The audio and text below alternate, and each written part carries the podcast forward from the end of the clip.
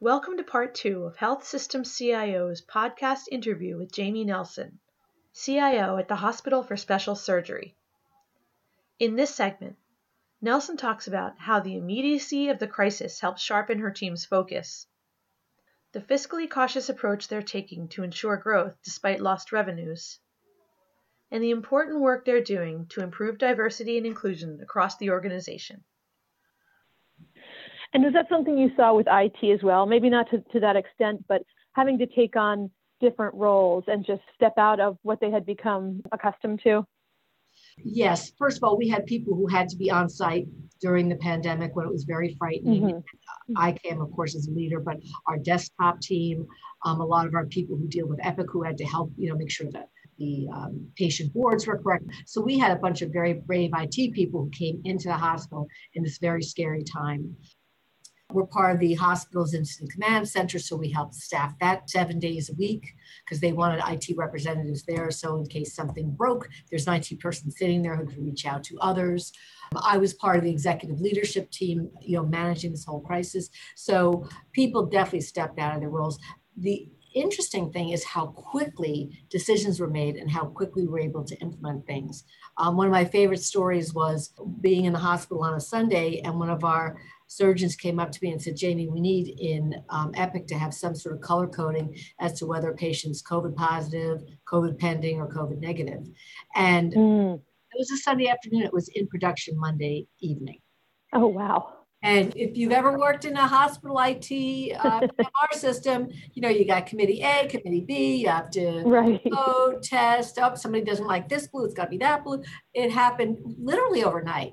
So our team actually enjoyed the immediacy, the ability to mm-hmm. really focus on what had to happen and get things done, again, in a safe way, and an effective way, but without a lot of the noise, just being able to focus in and really work on very purpose driven initiatives was a, a, challenge that people rose to and, and really enjoyed in the end. In fact, I had one of my staff email me the other day when we kind of sent out the latest emails from the CEO saying, uh oh, it's heating up again. We have our eye on things, you know, we'll let you know what's going on. And this particular director emailed me and saying, well, we have to staff the command center again. And I said, well, you know, I think so. Why do you ask? He said, oh, it was such a great thing to do last time. You know, really gave us a sense of meaning and purpose and, you know, real attachment to the oh. hospital. You know, the staff really, our team really wants to help in any way. Mm-hmm. Yeah.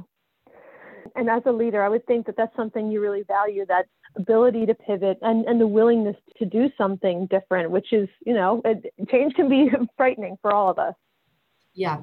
But um, again, when you have something that everybody is aligned around and, and has to face together, it makes a big yeah. difference. And really, I just saw the hospital really come together. Mm-hmm. Politics went away. The normal, the normal stuff of day to day life in in a working environment. That's just just fell to the side, and people really just worked together. And I see that continuing. You know, there were barriers mm-hmm. that broke yeah. down, relationships that got strengthened, and um, you know, those are the positives about working through a crisis. It really strengthens a team and has a lot of, I believe, will be very long lasting uh, benefit. Yeah, so now, as you look to uh, 2021, um, obviously things didn't exactly happen as planned in 2020. But when you when you look at what what the organization hopes to accomplish, yeah, what would you really consider to be like your primary objectives? Well, our budgets have been cut, obviously, because mm, we, um, yeah. the others had the financial fallout.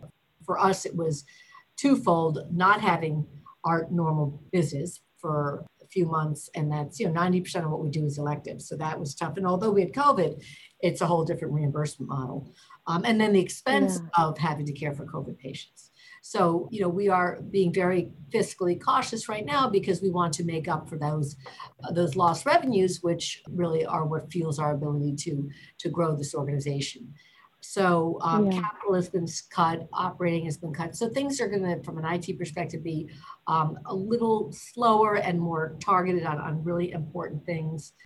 But from an overall hospital perspective, there is a big focus on digital. And um, we are pushing forward with that in terms of having a digital presence for our patients, which is um, omni channel, um, a more updated app, and really starting to collect interesting data linking to Internet of Things, wearables. So this is a whole area that we're really continuing to focus on and, and spend money on it and build an organization around. So that's that's pretty exciting. Um, we do yeah. have new building, uh, uh, hospital building that we are um, anticipating moving forward with. We got a very nice gift from a donor this year um, to continue that. So you know there are some some pretty major things going on, but um, at this point, I think we're taking it one dollar step at a time. You know, really just yeah. you know watching that storm that's coming and figuring out how it is going to impact us. Right. We had spoken either it was at the end of last year or the beginning of this year, and I know that one of the, the topics that came up was that the shift toward digital and everything that had been being done to get there and uh, I, I, guess the hope is that you don't lose momentum. But then, like you said, we had this huge sea change. So it's good in some ways from a digital health perspective. Well, yeah, I mean, if you th- look at telehealth, that's actually digital. So that got right, a right, huge true. acceleration. And our CEO um, really said, let's keep on fo- focusing on the other more cutting edge digital, digital around app development, uh, wearables, and that type of thing, because the world obviously is accelerating in terms of technology. And this as i said when we start our conversation it almost feels like you know another industrial or internet revolution just in terms of the yeah. the arc of change here. So he was very determined and i think wise to say we still need to be putting money into digital because that will be our future. Yeah. And having a really much more frictionless is that a right that a good statement a customer experience, you know, almost like a retail experience in terms of digital is is really really important. So we are continuing to move forward because we know that's going to be an important component as patients choose where um, they have their health care. And again, even though we are number one in the country for 11 straight years in orthopedic medicine, patients still have a choice, and they still. Yeah. Are going to pass many other very good orthopedic surgery departments on the way to get here. So we have to earn every single patient and making their digital experience and their just the experience of accessing us much more customer friendly is one of the things that we're really working on. Yeah, it's that that's so interesting. And i know from you know looking around at the site that there's really so much being done um, in that regard. You have that public and patient education department. And that's interesting. And i wonder if we'll start to see that more just to have really that laser focus on that experience that's becoming such a big part of care. Yeah. Well, you know, they really are talking about how do we transform orthopedic care through the use of digital tools.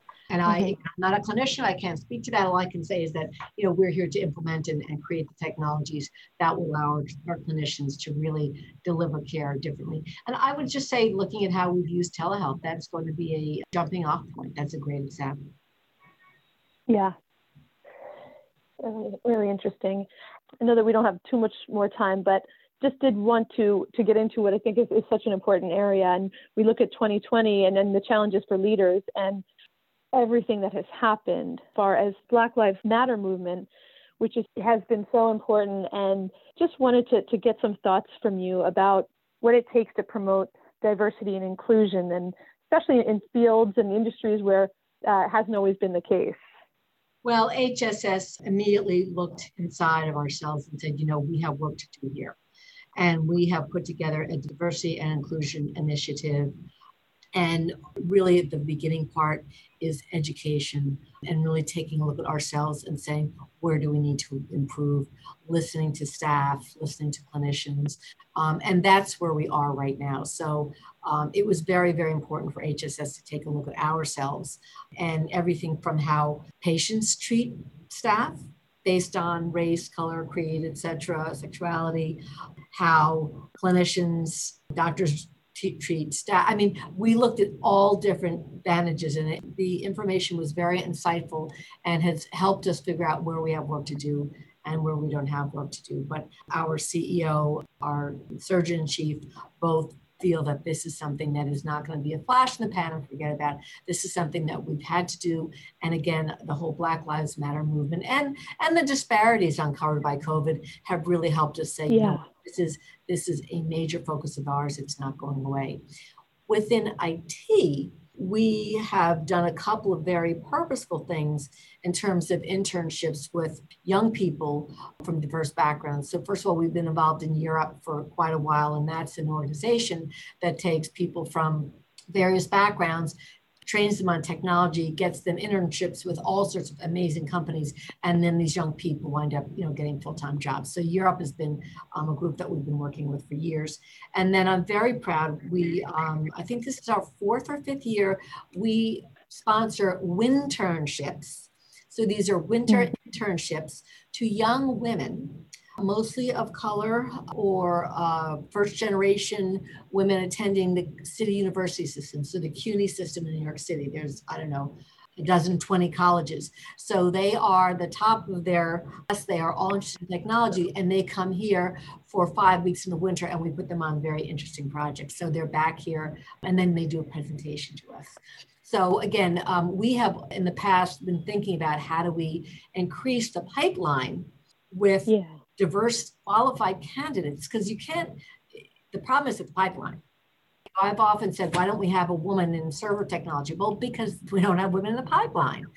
And why don't you have women in the pipeline? Because women aren't you know going into those fields eh, early. so that's to me a lot of that change has to happen way back then. So if we can make a difference in the pre-college or the college level i think that's going to help push things forward in, in a much more positive way. Yeah yeah, I, I absolutely agree. And even, you know, what you said about the organizations and response, and it, it just seems to me that that's really appropriate because this this isn't something where there's going to be a quick answer, a quick solution. And I think that's such a big part of it. You know, getting past that initial, we want to fix this now, and realizing that this is a change that's going to take a long time. Yep.